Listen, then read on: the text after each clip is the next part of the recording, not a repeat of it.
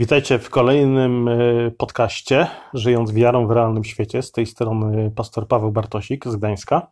Dzisiaj chciałbym Was serdecznie zachęcić do udziału w ogólnopolskiej modlitwie w dniu 2 stycznia 2022 roku, w pierwszą niedzielę nowego roku. Nie chodzi o to, żebyś jechał gdzieś, nie wiem, że musisz jechać do Gdańska, chociaż jeżeli mieszkasz w Trójmieście, to zachęcam, możesz nas odwiedzić niekoniecznie nawet w tą pierwszą niedzielę stycznia, ale w, w, każdą inną, kiedy masz na to chęć.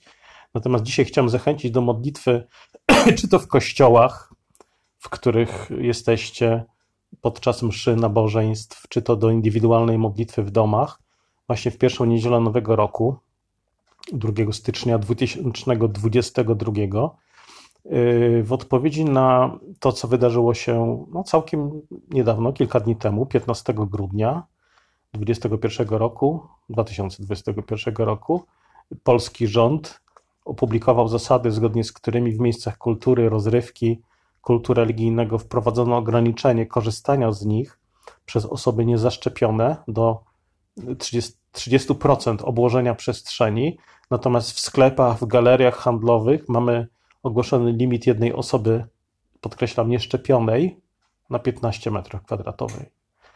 I warunkiem korzystania ze swobód obywatelskich właśnie bez, yy, po, bez tych limitów, o których mówię, jest okazanie ważnego, tak zwanego unijnego certyfikatu COVID-19.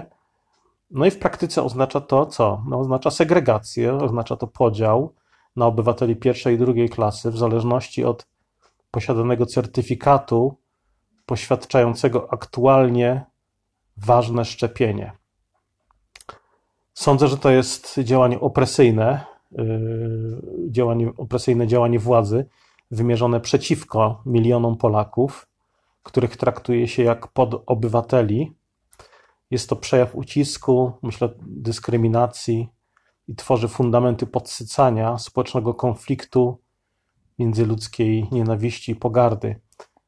Podział na obywateli pierwszej i drugiej kategorii znamy z niechlubnej historii, z której powinniśmy wyciągać wnioski, nie zaś powtarzać schematy wykluczenia społecznego pewnej grupy ludzi z dostępu do dóbr powszechnych. Jest to również bardzo groźna stygmatyzacja, naznaczanie zdrowych, nieszczepionych ludzi, ale zdrowych, jako jakichś trendowatych, których należy odsuwać, separować. Szczególnie jest to stygmatyzacja młodego pokolenia, y, przyklejane dzieciom i młodzieży negatywnej etykiety wykluczenia ze społeczności, no co u wielu osób może stanowić i stanowi przyczynę depresji czy innych chorób. Pismo Święte naucza, że źródłem naszych praw nie jest rząd, albo politycy, albo producenci szczepionek, y, firmy farmaceutyczne. Dlatego nie mają oni prawa nam ich odbierać. Wszelkie działania rządu zmierzające w tym kierunku są więc sprzeczne z prawem Bożym, z prawem naturalnym, którego źródłem jest Bóg, ale też z aktami prawnymi w Polsce. Każdy człowiek został stworzony na Boże obraz i podobieństwo. To Bóg jest źródłem naszych praw, naszych wolności, swobód obywatelskich, które każda ziemska władza powinna strzec i respektować, o ile nie chce stać w konflikcie z tym, który ją ustanowił i powierzył jej mandat delegowanego sługi, który pewnego dnia zda sprawę przed swoim panem.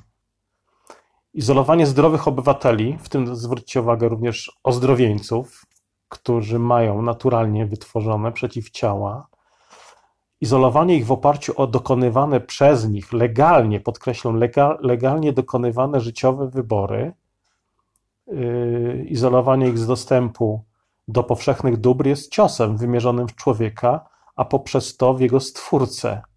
Dlatego, jako odpowiedzialni obywatele naszego kraju, no, powinniśmy modlić się do Boga w Trójcy Jedynego o wycofanie się naszej władzy ze szkodliwych, niszczących i dyskryminujących regulacji ten Boży nakaz, biblijny nakaz y, szacunku wobec władzy nie oznacza wcale biernego przyzwolenia na niszczenie przez władzę ludzkiej godności, wolności, zdrowia psychicznego, generowania bezbożnych, nieetycznych, nieetycznych podziałów między obywatelami. Także prośmy Pana Boga o Jego łaskę opamiętania mm, władzy oraz no, w przypadku braku tegoż opamiętania o sprawiedliwe rozliczenia, rozliczenie i odsunięcie od zajmowanych stanowisk tych, którzy uchwalają, tutaj myślę o rządzie, albo wspierają, tu myślę o opozycji, bezprawne i nieetyczne regulacje wymierzone przeciwko uczciwym i zdrowym obywatelom. Także prośmy, szczególnie właśnie w ten dzień, chociaż nie mówię jedynie w ten dzień, ale szczególnie, niech ten dzień będzie poświęcony na modlitwę do Pana Boga. Tutaj chciałbym podzielić się może kilkoma intencjami. Po pierwsze, o przemieniające światło Ewangelii wobec polskich władz oraz naszych drogich rodaków. Po drugie, módlmy się o chorych na COVID-19, na, e, którzy przechodzą właśnie przez wirusa, szczególnie w ten dotkliwy sposób, ale nie tylko chorych na COVID.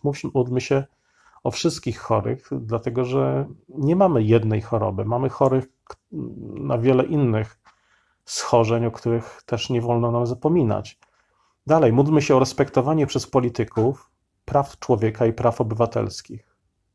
Módlmy się o uczciwość i prawdomówność mediów i dziennikarzy.